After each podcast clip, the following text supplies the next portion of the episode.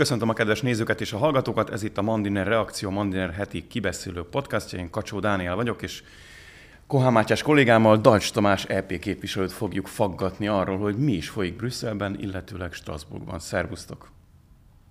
Jó napot, jó Üdvözlöm a kedves nézőinket, szervusz. Mindent lehet mondani, mert a Youtube-on leszünk, ott pedig lehet akár jó éjszakát is, Ilyen hiszen valaki van a is YouTube, így néz, igen. Na, reggel, éjjel, meg este megnézi valaki. Akkor jó reggelt, jó éjjelt és jó estét. Végig on time lesz. Így van. A gyurcsányizmossal kevert közérdekű adatok ismertetése után én egy Dajcs Tamás idézettel kezdenék. Néha már az EP, vagyis az Európai Parlament működése a bolondok házára hasonlít. Ha valaki nem tartozik az ápoltak sorába, akkor nehezen talál logikát abban, ami ott történik. Ha valakinek, valaki EP képviselő, és ö, lefordítják neki ezt a mondatot, elolvassa, majd utána találkoztok a folyosón, volt már, hogy megkérdezték, hogy miket hordasz össze itt róluk?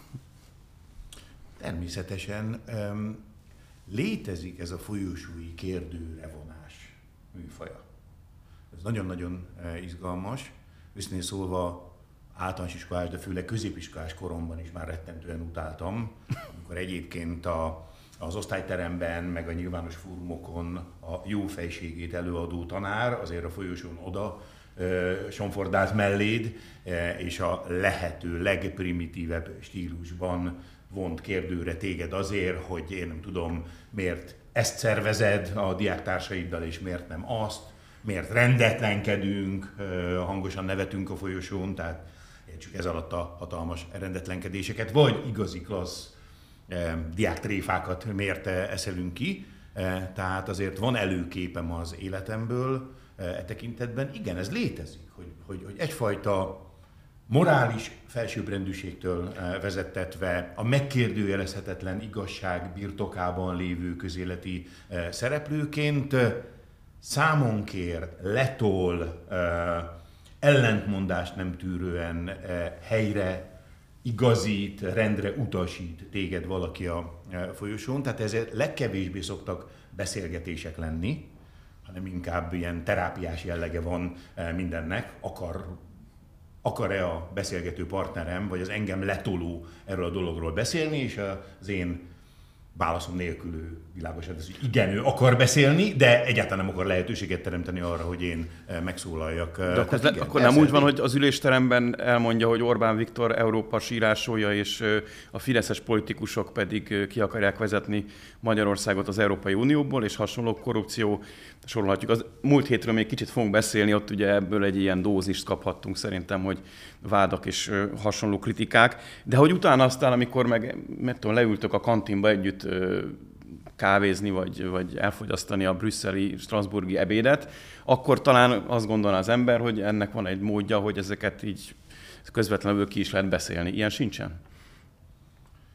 Nyilvánvalóan én nem akarok senkit se szándékosan megsérteni, egyszerűen csak a tapasztalataimról vagy a tényekről szeretnék eh, beszámolni. Tehát a ülésteremben legyen szó Strasburgi vagy éppenséggel brüsszeli plenáris ülésről, legyenek, legyen szó bizottságülésekről, az is széles nyilvánosság előtt, teljes sajtónyilvánosság mellett eh, megtartott eh, parlamenti ülések, ott a lehető legindulatosabban, legprimitívebben, legbunkóbb módon Orbánt, a Fideszt, Magyarországot, meg úgy általában mindenkit, aki nem a eh, liberális baloldali kánonnak megfelelően látja a világot, nem hajlandó felmondani az ő általuk képviselt ideológiai kiskátét. Na most azok, akik ezen okokból a legdurvább, leghangosabb támadásokat intézik ellenünk, azok döntő részben gyáva alakok. Oda nem mernek jönni hozzánk a folyosón, nem azért, mert agresszívak lennénk, mert érzik, hogy egy, hogy egy a kamerák keresztüze nélküli magánbeszélgetésben másfél mondaton belül bukik meg eh, az ő mondani valójuk, mert semmilyen érv, semmilyen argumentáció, most idegen szó, ugyanazt mondtam, eh, semmilyen, semmilyen logika, ami, ami kiállna egy vita, egy beszélgetés, egy eszmecsere próbáját nincsen az ő mondani valójuk mögött. Tehát azt kell mondanom, hogy Daniel Freunddal soha nem volt még módom egy mondatot sem beszélni, Peti Szarvama mondjuk nem ez a kategória, mert hosszú-hosszú éveken keresztül voltunk egy frakciónak a tagjai, ő is néppárti, mi is néppárti. Ő az Volt- a finn képviselő, aki elvenni a szavazati jogát Magyarországnak, és Hetes cikkely, kettes alcikkelye szerint Igen, eljárás a legsúlyosabb. Van? eljárást Igen, én azért szeretné. inkább úgy definiálnám, hogy ő az a finn európai parlamenti képviselő, akit a kormánya európai számbevőnek jelöl. Minden európai számbevő jelöltnek, nem túlzok, egy 30 oldalas kérdőívet kell írásban kitölteni. A 30 oldalas kérdőíven 10-12-15 kérdés mindegyike lényegében azt járja körül, hogy hogyan ad írásban arra garanciát, hogy objektíven, pártatlanul, tárgyilagosan, ideológia és politikai elfogultság nélkül végzi majd az európai számvevői munkáját. Peti Szarvama ezt a 30 oldalas ópuszt megírta, utána eljött az Európai Parlament Költségvetési Ellenőrző Bizottságába, mert minden számvevőjelöltet ott hallgatunk meg, ott még szóban is, lelkesen, rettenetesen szép kerek gondolatokat megfogalmazva ebben a ö, körben elmondta, hogy így a objektivitás, úgy a tárgyalagosság, majd az ő jelöltségéről döntött az Európai Parlament, megkapta a támogatást, két hétre, három hétre később kinevezte őt európai számvevőnek a tanács, majd miután ez megtörtént, valamikor néhány hónap múlva foglalja el a hivatalát, majd miután ez megtörtént,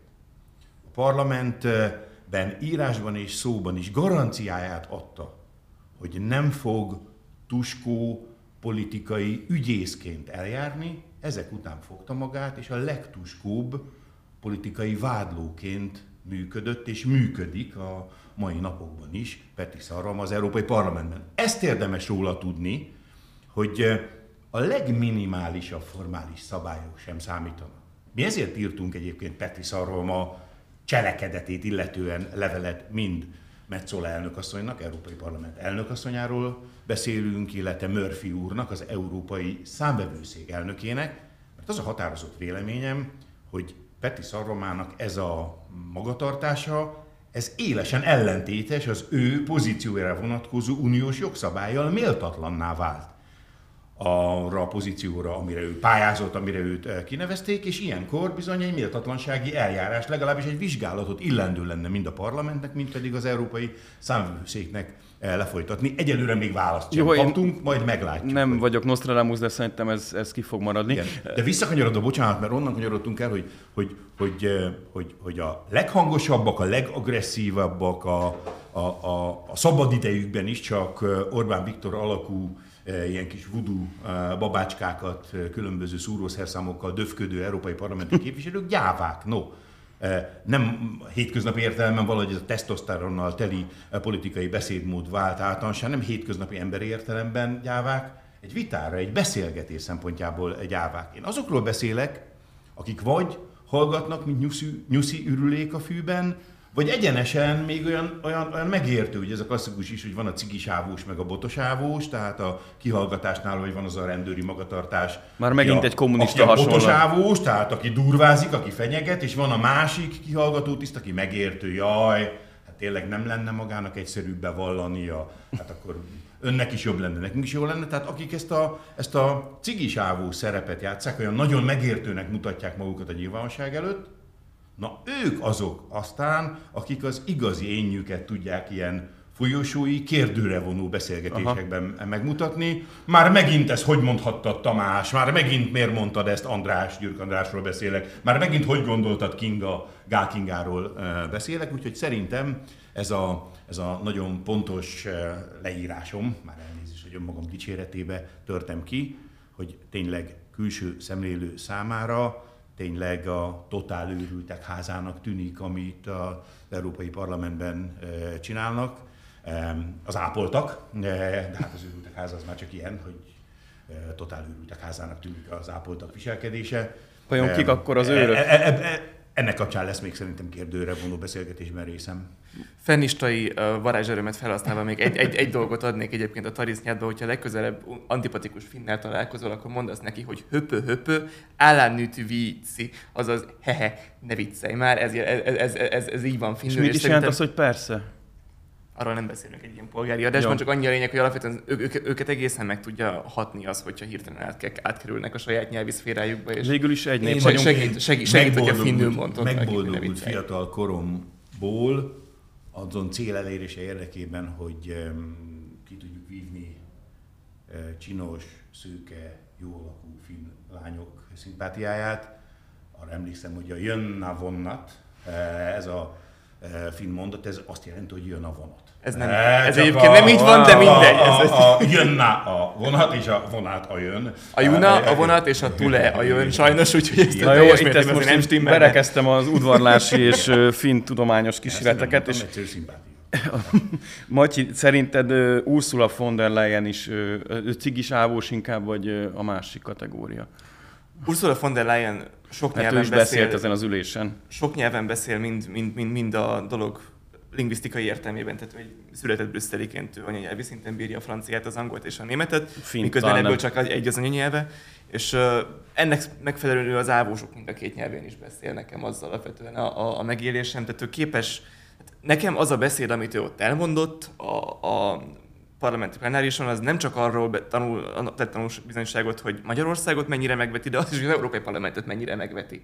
Hát ugye ott egyrészt szólt ránk mindenféle szitkot és átkot azzal kapcsolatban, hogy Magyarország így nem teljesített, meg nem teljesített, meg, meg ilyen migráció, meg olyan LMBTQ a problémák miatt nem fogunk semmilyen további pénzt kapni. De az Európai Parlamentnek meg azzal szúrta ki a szemét, hogy olyan tematikus feltételek mögé bújt be, ugye a migráció meg, a, meg az LMBTQ kapcsán, amelyek nem egész 3 milliárd eurót blokkolnak a jelenleg még mindig blokkolt nagyjából 20 milliárd euróból. Tehát azzal próbálja kiszúrni az Európai Parlament szemét, olyan feltételekkel, amelyek még a brüsszeli papírosok szerint sem érintik a pénz, a még fennmaradó és fel nem oldott pénz döntő, tehát túlnyomó többségét. Mármint a, arról beszélünk, hogy a Európai Bizottság és a Magyarország közötti Igen, pénzügyi igen, viták, igen. hogyha Igen. esetleg valaki Tehát levágja ezt a monológot, rá. melyben egyszerre odaszúr Magyarországnak és hülyének nézi az európai parlamenti képviselőket, egyiknek talán kevésbé joggal, másiknak lehet, hogy jogosabban, majd távozik a parlamentből és nem hallgatja meg a, vonatkozó kérdéseket és, és hozzászólásokat. Tehát szerintem, ha valaki beszéli mind a kettő ávos dialektust, az Ursula von der Leyen. Uh-huh. De hát nyilván Európai Bizottsági elnök akar maradni. Azt olvastam a politikon, amiről szintén voltak Dajs Tamásnak erős mondásai. Ugye ez az Amerikából készülő, Brüsszelben szerkesztett vagy fordítva ö, lap. Mindig jól értesült, hogy február 10-valahanyadikán majd bejelenti Ursula von der Leyen hivatalosan is, hogy újraindul. Aztán majd Bukarestben lesz az Európai Néppártnak egy tanácskozása, amin talán egy KDNP is ott lesz, eh, ahol eldől végleg, hogy a néppárt őt szeretné újra bizottsági elnöknek. Eh, mennyi szansz van arra, hogy ő is lesz? Most itt találgatunk, de Két dologról röviden, és Vagy miért ne legyen? Be, be, be fogom tartani azt, hogy ö, az ígéretemet, hogy röviden. Tehát az első ö, az az, hogy, hogy abból a szempontból valóban egy ö, nagyon-nagyon fontos, nem dramaturgiai fordulatnak szánom, hanem tényleg azt gondolom politika történeti esemény. Ursula von der Leyennek a legutóbbi Európai Parlamenti Plenáris Ülésén elmondott beszéde, mert mostantól kezdve nem feltételezés, teljes bizonyosság érzésével megfogalmazható politikai teória az, hogy a jogállamiságinak mondott feltételességi rendszer, tehát bizonyos jogállami kritériumokat teljesítened kell, ez a feltétel, hogy uniós forrásokhoz jussál, tehát az egész jogállamisági kondicionalitási eljárás, ez egy nettó hazugság, itt politikai kondicionalitási eljárásról van szó. Az Európai Bizottság ezen az egészen elképesztő, a semmibe a katasztrófába vezető úton, hogy politikai bizottságá vált, és nem poénkodom, hogy a kommunista pártoknak a legfőbb döntéshozó testületét sok országban, Magyarországon és az MSZNP-nek politikai bizottság volt. is így hívják a neve is mai napig is Észak-Koreában is így hívják, hanem az, hogy, hogy a, ami felé arra szolgatott az Európai Bizottság, és az arra szolgatáshoz képest egy hatalmasat lépett Juncker elnök idején, ahol Juncker kijelentette, az Európai Bizottság az egy politikai, önálló politikai agendával, programmal, politikai elképzelés együttessel rendelkező szervezete az Uniónak, ami képtelenség, mert az Európai Unió működése szempontjából az Európai Bizottságnak politikailag semlegesnek kell lennie. A, a, a nemzeti szuverenitásokból fakadó felhatalmazással bíró állam és kormányfők tudnak politikai agendát megfogalmazni a tanácsban, az európai választópolgárok szavazatainak köszönhetően európai parlamenti mandátummal bíró képviselő tudnak politikai kérdésekben állást foglalni, véleményt elmondani az Európai Parlamentben. A bizottságnak az a dolga, hogy alapvetően a két szereplő által elfogadott jogszabályokat végrehajtsa, betartsa és betartassa, illetve az alapszerződés működése fölött politikailag, tárgyszerűen, semlegesen eljárva őrködjön. Ezt lépte át a, az Európai Bizottság, és ma már van egy, kon, egy önálló jogszabálya, ami kapcsán ő azt mondhatja, hogy hát én, hát én, én nem hadonászok valamivel teljesen idióta módon, hanem van egy olyan Európai Uniós jogszabály, az abszurditás abszurditása, amelyik az önkényes politikai fellépésre jogi lehetőséget ad. Annyiszor vonunk párhuzamot a 20. század barna és vörös diktatúrái, totalitárius rendszerei, és sok magát demokráciának mondó, vagy a totalitárius rendszerként le nem írható szisztémával. Most megint azt tudom mondani, hogy itt van egy kísérteties egybeesés, hogy jogi e- eszközt, jogi felhatalmazást is gyártok arra, hogy én hogyan tudok önkényesen eljárni politikailag. Nem egyszer arról van szó, hogy az önkényes politikai eljáráson minden tekintetben megsérte a jogszabályokat, hanem szándékosan olyan jogi szabályokat hozok, amely jogszabályok azt mondják, hogy neked jogod van önkényesen eljárni. Ezt hívják lopakodó jogalkotásnak egyesek, vagy az a kifejezés, hogy lopakodás? hívják, de Bocsánat? ezt elmechtigungsgesetznek hívják egyébként. Tehát Jó, de... de... Tehát ez egyik eh, dolog, hogy ebből a szempontból pont vége, nincs róla mit hochmecolni, a jogállamiságnak mondott, hazudott, függe, ö, ö, ö, titulált, füllentett eljárásrendnek semmi köze nincs jogszabályok, jogi konstrukciók betartásának az ellenőrzéséhez.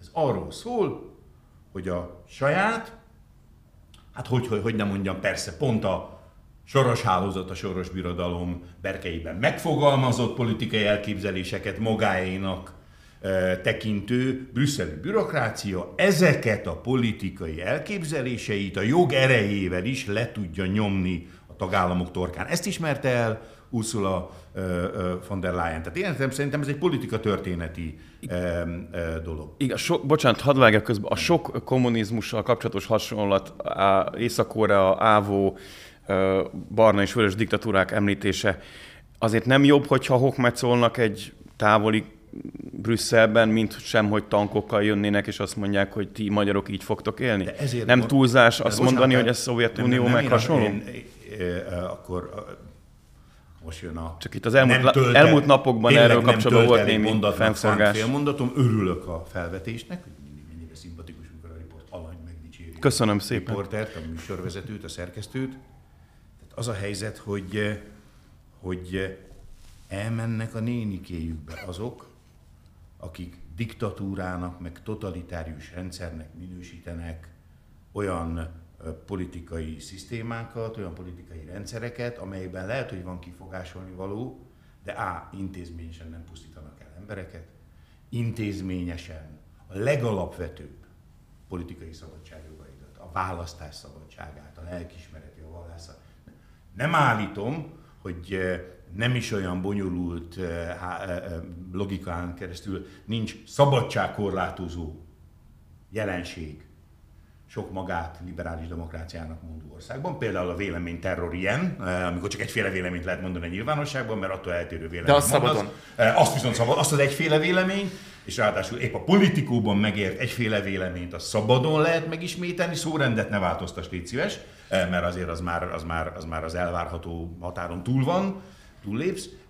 Tehát persze, álljon meg a menet. Tehát Recsk, Gulág, koncentrációs táborok, berlini fal, nyílt, a mindennapokban érvényesülő politikai terror, érted jöttünk elvtárs, nem ellened, ahogy ugye már az 50-es években a humor eszközével, a pesti humor eszközével dolgozták fel azt a borzalmat a honfitársaink, hogy fekete Volga meg Pobjeda állt meg a házak előtt hajnalban, és ilyen mindenféle balonkabátos emberek a legdurvábban vittek el az Andrássy út 60-ban, meg kitelepíteni eh, embereket, családokat. Tehát, tehát álljon meg, mert én azért, én azért örülök annak, aminek nem kéne örülni, hogy éltem diktatúrában, mert nem a tankönyvekből szerzett ismereteim felszínes, megalapozott ismereteim alapján van képem arról, hogy mi a diktatúra, megéltem.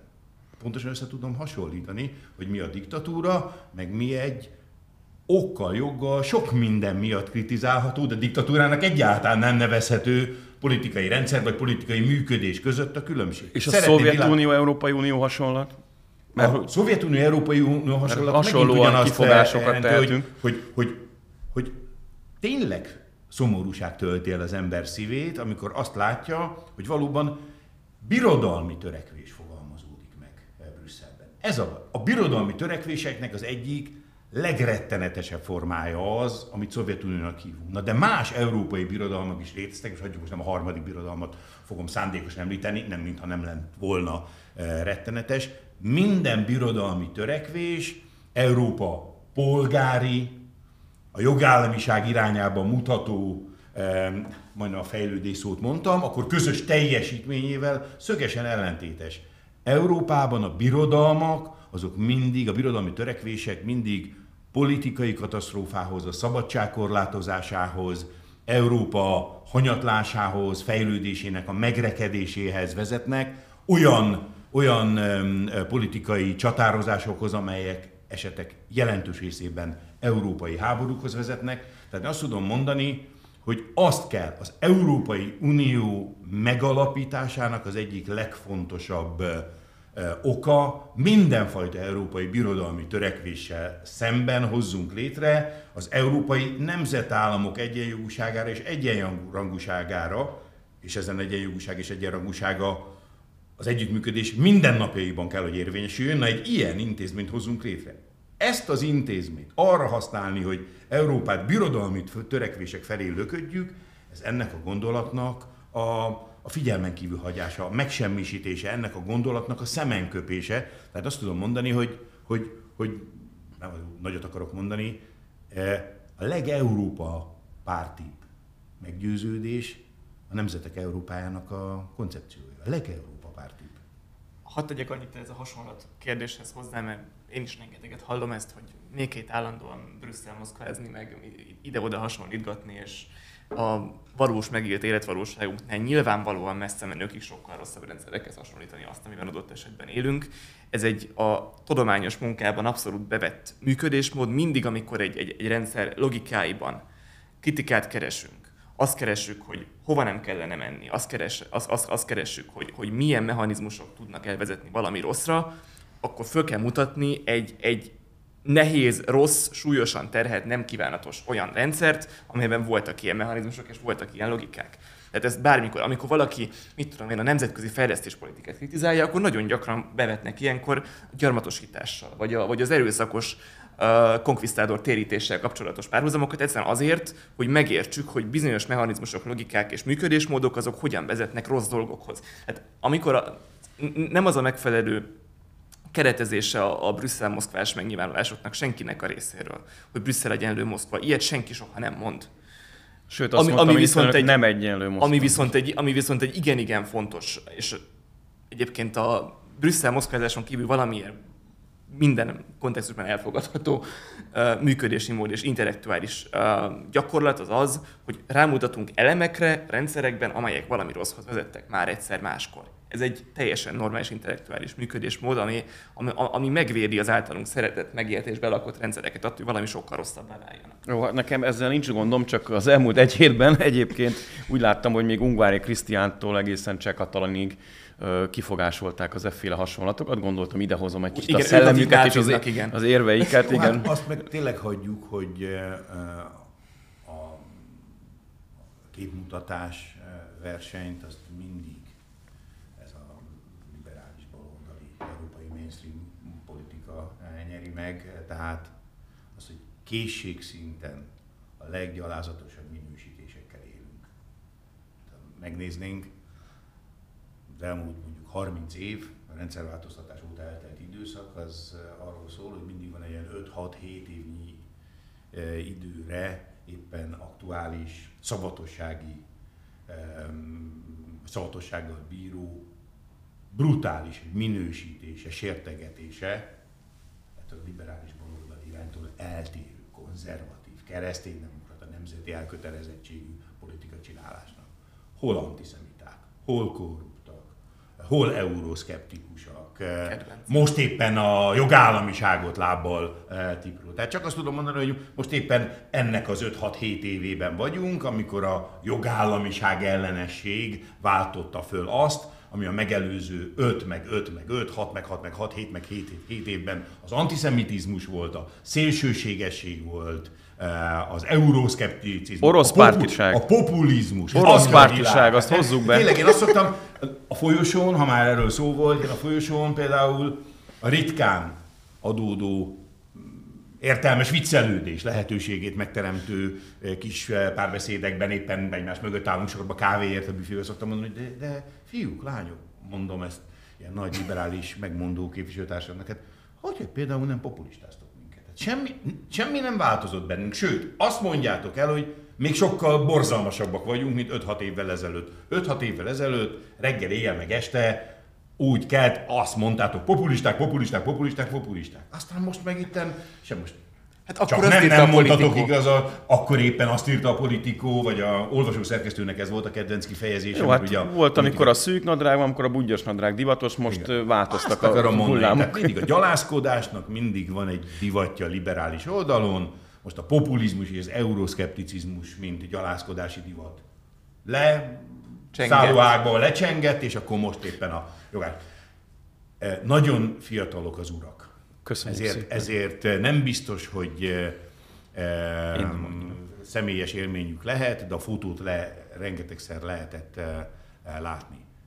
Mi volt a szlogenje az MSZMP-ből MSPV váló pártnak? Tehát amikor reggel bementek MSZMP küldöttek a Budapesti Kongresszusi Központban, büdös, retkes kommunista párt megválasztott küldötte, és kijöttek virtigli európai szociáldemokrataként, ez volt felírva embernagysági betűkkel. Szegfű.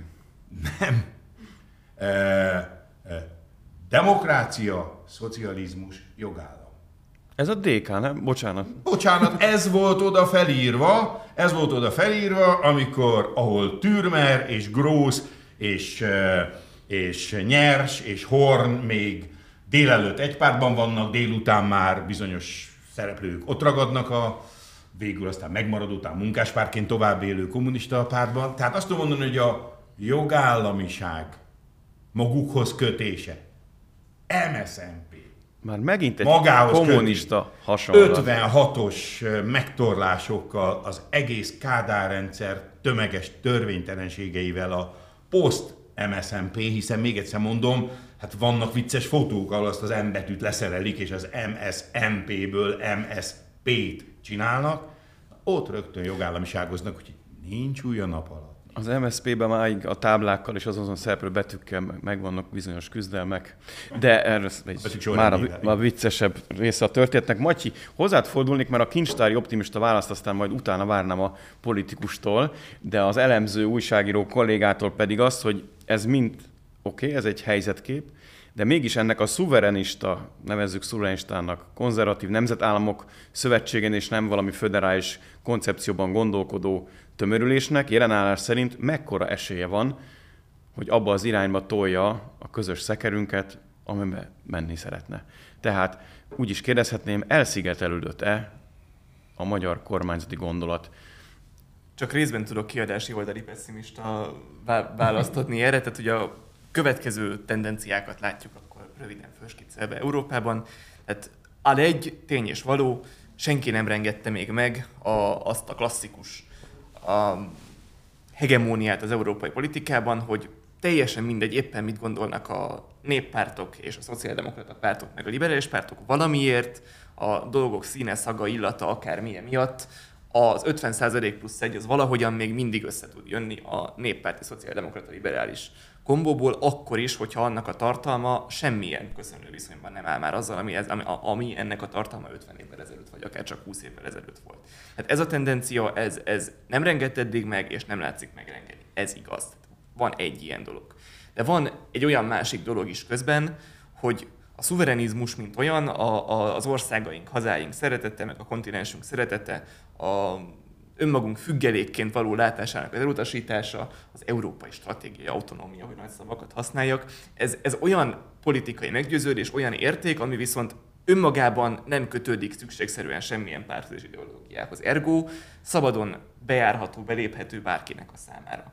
És azt gondolom, hogy miközben a fősodrata a szociáldemokrata néppárti liberális pártoknak nem lesz ez soha, és ők fogják adni belátható idő, ideig a többséget. Most is, sajnos az Európai Parlamentben mindenképpen ez, ebből a háromból össze fog jönni az 50 plusz 1, ne legyen igazam.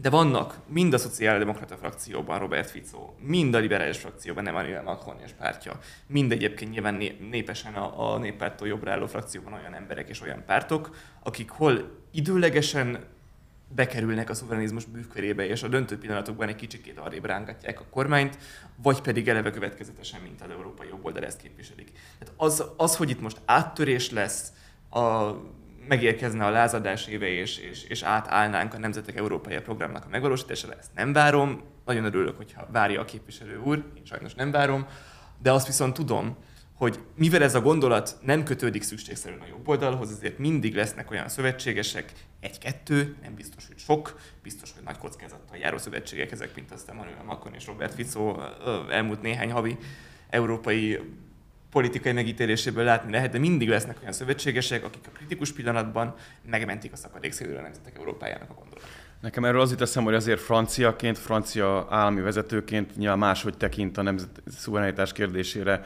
valaki, mint mondjuk magyar vezetőként, hiszen a francia, a közösségen belüli francia ipari és gazdasági érdekérvényesítésnek megvannak azok a csatornái, amiket hívhatunk globalistának, miközben szuverenista. És ez egy érték, ez egy érték, hogyha, hogyha vannak olyan nyugat-európai nagy tagállami vezetők, akik az európai szuverenitást képesek önértékként kezelni, mert ez, ez, ez gyakorlatilag a mi számunkra egy szövetség. Tehát ez egy olyan dolog, ami, ami, ami mögé egy nemzeti szuverenista be tud állni. Ez, ez az alapja a liberális Emmanuel Macron, meg a konzervatív Orbán Viktor működőképesnek mondható munkakapcsolatának. Hát, Ez az alapja, hogy vannak olyan országok, amelyek az európai szuverenitás keretében jobban meg tudják élni nemzeti szuverenitásokat, mint anélkül, és ez a számunkra egy lehetőség, mert a globalizmusnak mind a kettő az ellentéte ha már Macron szóba került, ugye kapott is rendesen, amikor a legsz- európai szuverenitásról legélesebben beszélt, akár az orosz-ukrán konfliktus, meg az Amerikával való kereskedelmi rivalizálás, potenciális rivalizálás, elhallgatott rivalizálás Európa és az Egyesült Államok között, akkor kapott is rendesen például a politikótól, hogy hogy mer így beszélni a barátunkról, Amerikáról,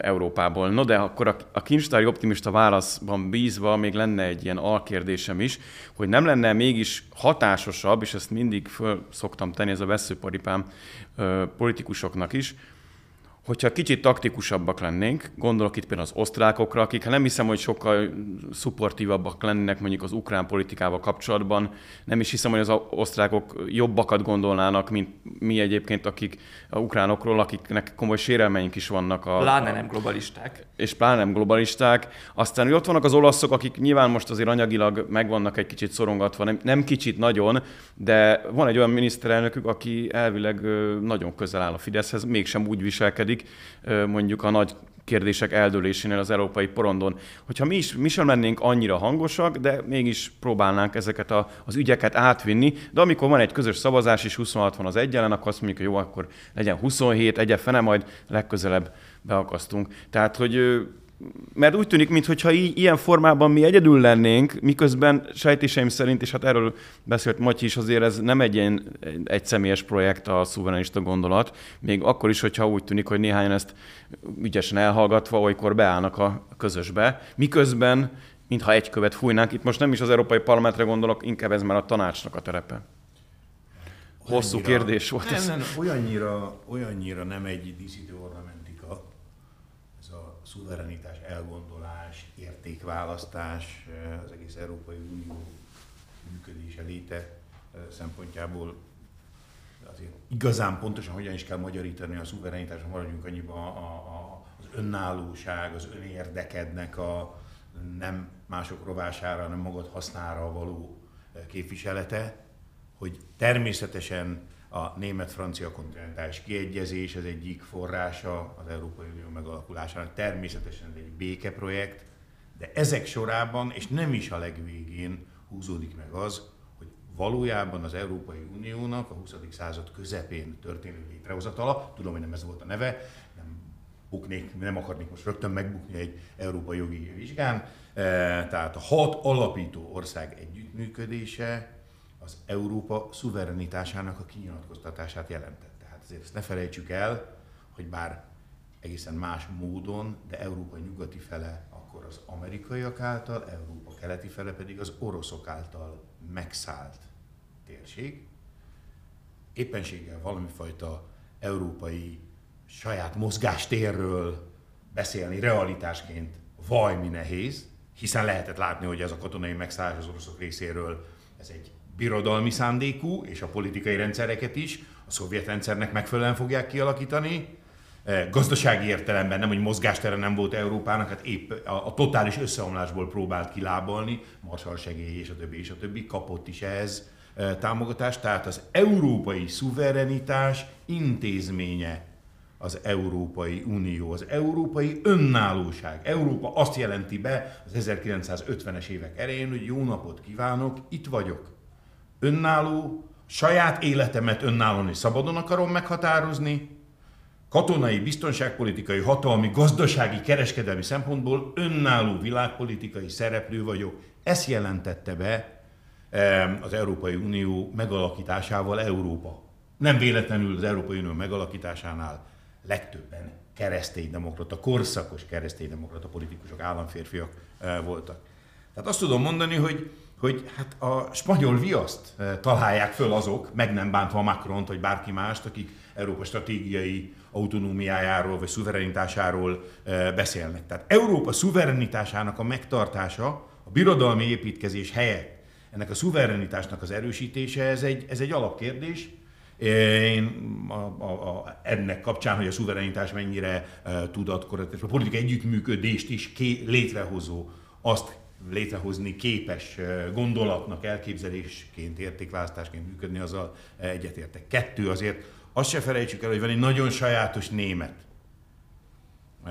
hát helyzet. És ez a sajátos német helyzet, ez az, hogy Deutschként talán eh, felhatalmazásom van, hogy valamifajta értékelő megállapítást tegyek több évtizednyi német politikáról. A jelen állás szerint így a 21. század harmadik évtizedében szuboptimálisnak tűnik az a német stratégia, amit több mint fél évszázadon keresztül képviseltek, hogy a második világháború vészterhes német európai és világpolitikai szerepvállása kapcsán német a nemzeti kiállásról nem lehet beszélni, gondolták ők, mert akkor rögtön lenáciznak minket. A német nemzeti identitást azt gyakorlatilag feloldották az európai. Európa erősödés, az Németország erősödését jelenti, és egy erős Európa az tulajdonképpen nem mást jelent, mint a németek fejében erős Európa az egyenlő az Európában nagyhatalmi világpolitikai értelme és középhatalmi pozícióval bíró eh, Németország. Ez óhatatlanul azért azt jelenti, hogy minden olyan ezen Európa együttműködésen belüli elgondolás, amelyik nem követi a német logikát, azt a németek még agresszívabban nem szeretik, mint más országok. Sokkal intoleránsabbak, mint a franciák, vagy a spanyolok, vagy a lengyelek, most történelmi távlatból beszélhet, és nem pillanatnyi eh, politikai összetételéről az adott országok eh, kormányainak. És a harmadik, akkor, hogy mi a, mi a hurrá Hogy maradtunk egyedül? De nem, az lesz a negyedik, hogy a, tehát ma a helyzet a következő, hogy a, most már nem akarom érdemén túl zikálni a politikót, de a, de a, a, a, a Pulse of Poll, tehát a, a, a politikónak az egyik aloldala, a közvéleménykutatási háttéroldala, ami tényleg az adott ország közvéleménykutató intézeteinek a felmérését és azoknak egy még módszertanilag is elfogadható átlagát hozza. Ott most aggódnak. Ott most úgy néz ki, hogy jelen állás szerint, ha az ICR, az Európai Konzervatívok és az ID, az Identitás és Demokrácia, azaz az Európai Szélsőjobb, ezt ugye csak így szabad. Az euroszkeptikus. Euroszkeptikus, fúj-fúj populista szélsőjobb, e, e, frakciók mandátum számát összeadjuk, akkor nagy valószínűséggel ez a legnagyobb európai parlamenti frakció lenne. Pláne, ha a Fidesz is valamelyikben ott lesz. Ha a Fidesz... E, Melyikben de is? Ennél, Melyikben a, is? ennél az összeadásnál a Fidesz is már vagy, ebbe, ebbe számolják ICR e, e, frakció tagként számolják, hogy ez nem egy burkolt politikai üzenet, hanem ők hogyan számolnak, ez arra vonatkozott. Tehát magyarán azt akarom csak mondani, és ezzel, ezzel nem valami fajta hát politikai terhet rakni átlagos méretű európai ország konzervatív, nemzeti, kereszténydemokrata politikai pártja európai parlamenti képviselőjeként a nagy francia, a nagy spanyol, a nagy olasz, meg a nagy lengyel barátainkra, akik a politikának ezen a területén eh, mozognak, de azt tudom mondani, hogy ha most egy nagyon hétköznapi nyelven fogalmazva, az erőknek valamilyen, ha nem is egyesítése, de mondjuk összehangolása felé tennének lépéseket. ECR, ID, ID, ECR, na az európai politikai rendszerváltoztatás uh-huh. hatású jelenség lenne. Mert az, hogy ki a legnagyobb európai parlamenti frakció, az az Európai Parlament működési szabályai szempontjából is elképesztő jelentőségű. Persze iróniára hajló közép-európai barátaim, akkor mindig hozzászoktak hogy pont addig lesznek ilyenek az Európai Parlament belső működési szabályai, ami kiderül, hogy ezek a belső működési szabályok adott esetben egy ilyen fúj-fúj jobboldali együttműködés számára is kedvezők lehetnek, mert akkor majd héten újra gondolják ezeket. Tehát azt tudom mondani, hogy, hogy, hogy óvatosan ez az áttörés lehet. Egy, egy biztos, hogy a megerősödés, a nagyon komoly megerősödésen túl a riválisaink szerint is a politikai realitás világában van egy akár áttörésszerű eredmény. Uh-huh. Nagyon fontos a várakozás menedzsment, nehogy már magunk számára azt mondjuk, hát csak akkor lett igazán jó a választás eredménye, ha a nagy előrelépés, a bazi nagy előrelépés helyett csak a extrém, szuper európai rendszerváltoztatás hozó előrelépést érjük el. Tehát azt gondolom, hogy azért ha a, a, a, ezen a skálán a második, meg az első fokozat is nagyon-nagyon nagy eredmény. Nehogy abba De... a csapdába kerül, mint Dobrev Klára választás délután, aki azt mondta, igen, hogy igen, igen, igen, vagy azóta is párszor. Igen. Bocsánat, és akkor az elszigetelődtünk-e vagy sem? Most vérig fogom az urakat sérteni, eh, bár nem áll szándékom maga a szavak, nem egyszerűen gondolati logika, azok, a, azok az ellenzéki kerekasztal 1989-es megbeszélései emlékeztetnek. Még egészen jól érzem. Most akkor Tölgyesi Péter, én pedig mondjuk igen, Orbán Viktor, vagy e, e, Szándékosan nem idézem ide azokat a szereplőket, akiknek azért a, nem csak az ellenzéki kerekasztalon belül, hanem úgy a széles összefüggésekben is azért, hát nem a rendszerváltoztatás arany oldalain szerepel a, a, a neve, meg a pártjának a neve, azért az NZ kerekasztalnak ilyen pertétele is volt, zárója bezárva. Na ők előszeretettel mondták, hogy hát, mondták Szabad Györgynek, Antal Józsefnek. Tehát azért nem a radikális, odamondogató, szélsőségesen, a, akarjuk, nem akarjuk, de mégis a tárgyaló partnerként a másik oldalon lévő kommunista pártot nem folyamatosan Frostlizó, Antalnak, Szabadnak, Tölgyesinek, másodnak, hogy kéne ott is szövetségeseket találni, és akkor itt. Még a fejt is sem olyan szörnyű, itt éreztem, hogy a Na, ide kell majd disclaimer, hogy ki az a Fejti György. Itt ez már minden ra, racionalitáson túlmutat. Tehát azt tudom mondani, hogy, hogy helyzet az az. Taktikusak, diplomatikusak, mérlegelőek vagyunk. Kormány nevében nem akarok nyilatkozni, nem vagyok a kormány tagja, nem elhatárolom magamat, hanem, hanem azt kell mondanom, hogy ez mégis egy másik alkotmányos intézmény. De a Fidesz mégis a politikai hátországát a.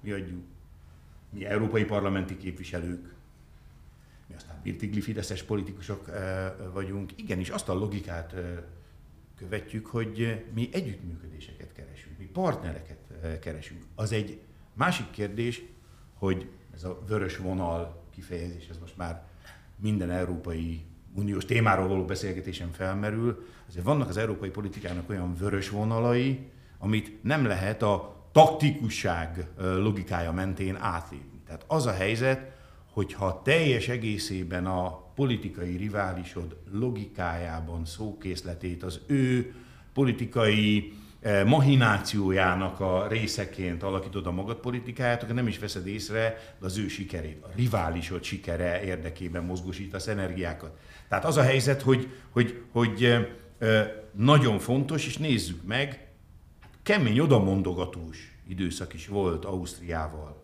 migráció ügyében, de hála az ég, hogy taktikusan nem engedtünk a magunk álláspontjából, és ide tudtuk, bocsánat, most nem megbántom Ausztriát, de ide tudtuk átrángatni az osztrák kormányzati álláspontot, ahol minden lényeges kérdésben az osztrák és magyar és magyar és osztrák álláspont. Plusz a szerb.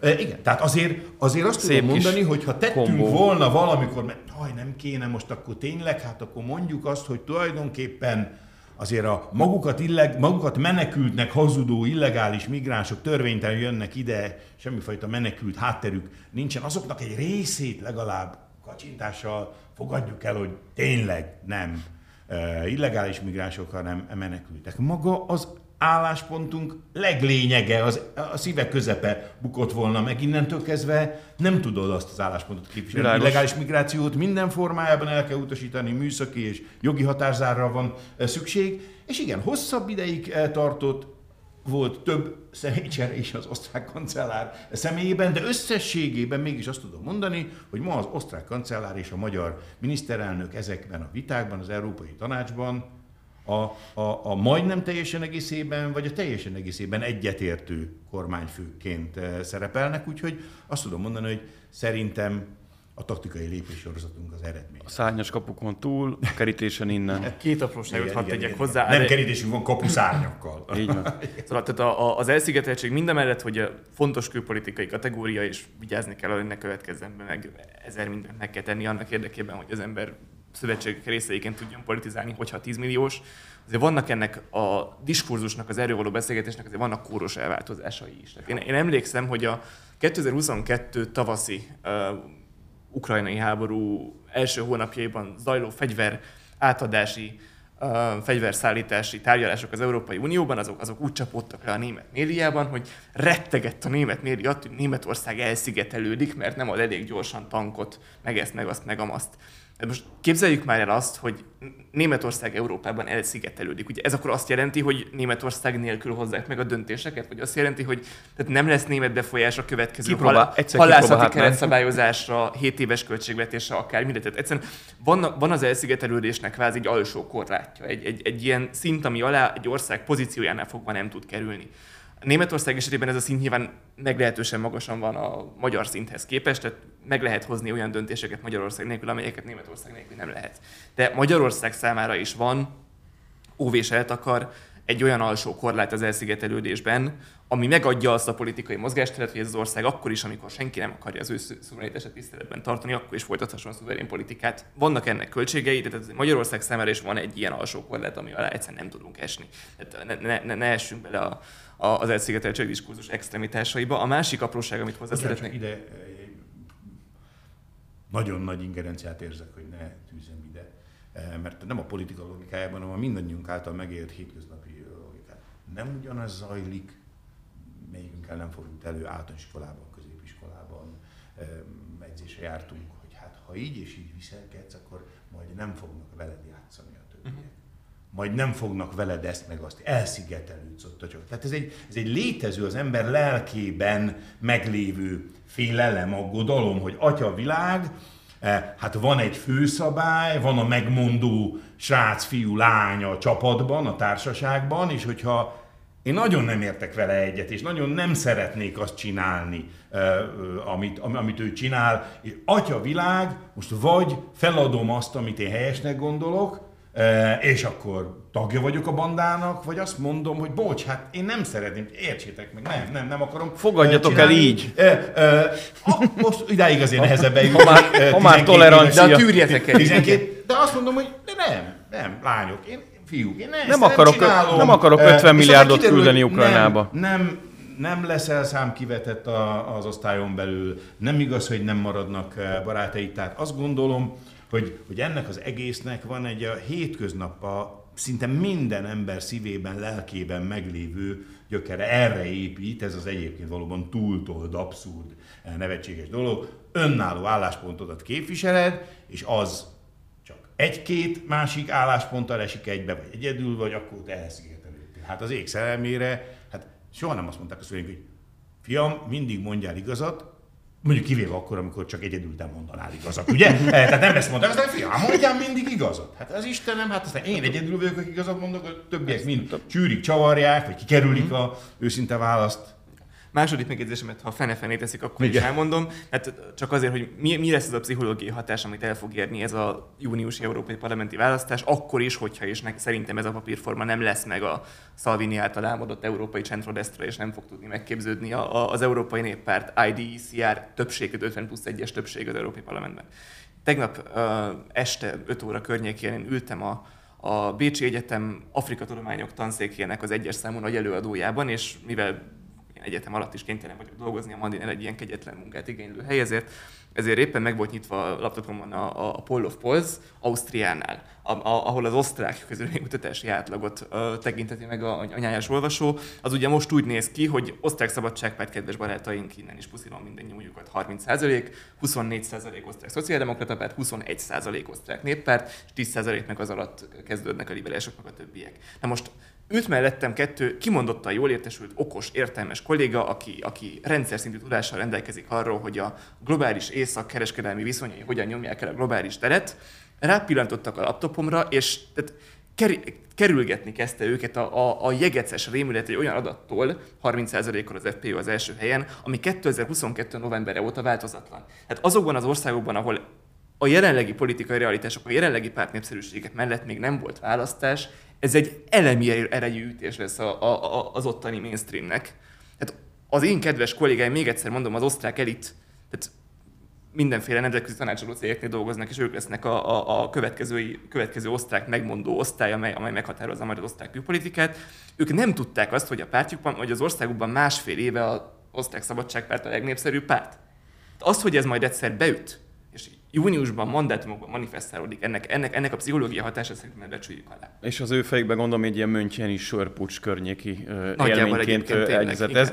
Hú, nagyon, nagyon sok mindenről kéne még beszélnünk, hál' Istennek sok mindenről beszéltünk is. De viszont egy villámkérdés azért egy lenne bennem, csak ez tényleg villámkérdés, hogy itt van a svédek ügye. A válasz. Van egy, e- ezért akartam egy finom jelzést küldeni. Perceink vannak hátra a műsorból. Ugye van egy kormányzati álláspont, ami szupportív, legyen Svédország NATO tagja, és van egy Fideszes parlamenti álláspont, ami, hogy mondjam, egy kicsit mondjuk úgy aggályos, aggályokat érez azzal kapcsolatban, hogy ez hozzájáruljon a Fidesz EP képviselői hogyan tekintenek erre, nyilván ez egy másik perspektíva bizonyos szempontból legyen, vagy ne legyen tagja a NATO-nak Svédország. Ilyen egyszerűen is kérdezhetném. Én lelkes, értékalapú támogatója vagyok a, kormánynak, és a Fidesz képviselőcsoportjának az álláspontjával értek egyet. Tehát az a helyzet, hogy hát Krisztusból próbálnak bohócot csinálni. Hát folyamatosan azt mondják, hogy a NATO persze egy védelmi szövetség, de hát értékalapú együttműködés is is. More than welcome. Értékalapú együttműködés. Az hogyan van, hogy kopogtat az ajtón, oké, okay, nem egy szegény sorból való, meg hát. nem egy kicsi, hanem egy igen gazdag, nagymúltú, erős ország, és a kopogtatás közben a jó, édes anyánkat emlegeti minden második mondatában nekünk, akik ben vagyunk. És azt kérő, egyébként legyetek kedvesek, feltétel nélkül, őszintén, tiszta szívből, szeretettel támogassatok minket.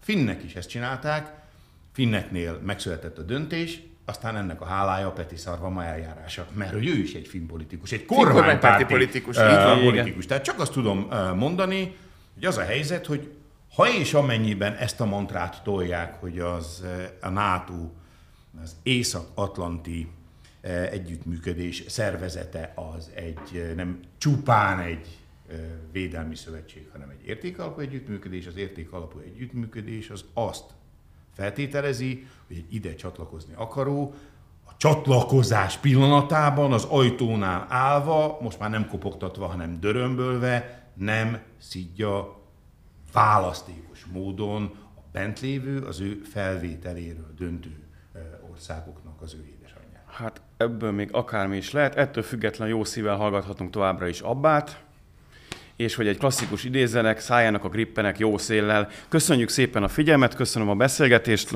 lesz jövő héten is Mandiner reakció, de addig is iratkozzanak fel a csatornákra, és kövessenek minket minden felületen, ott vagyunk a TikTokon is. Köszönjük még egyszer, viszontlátásra, viszonthallásra.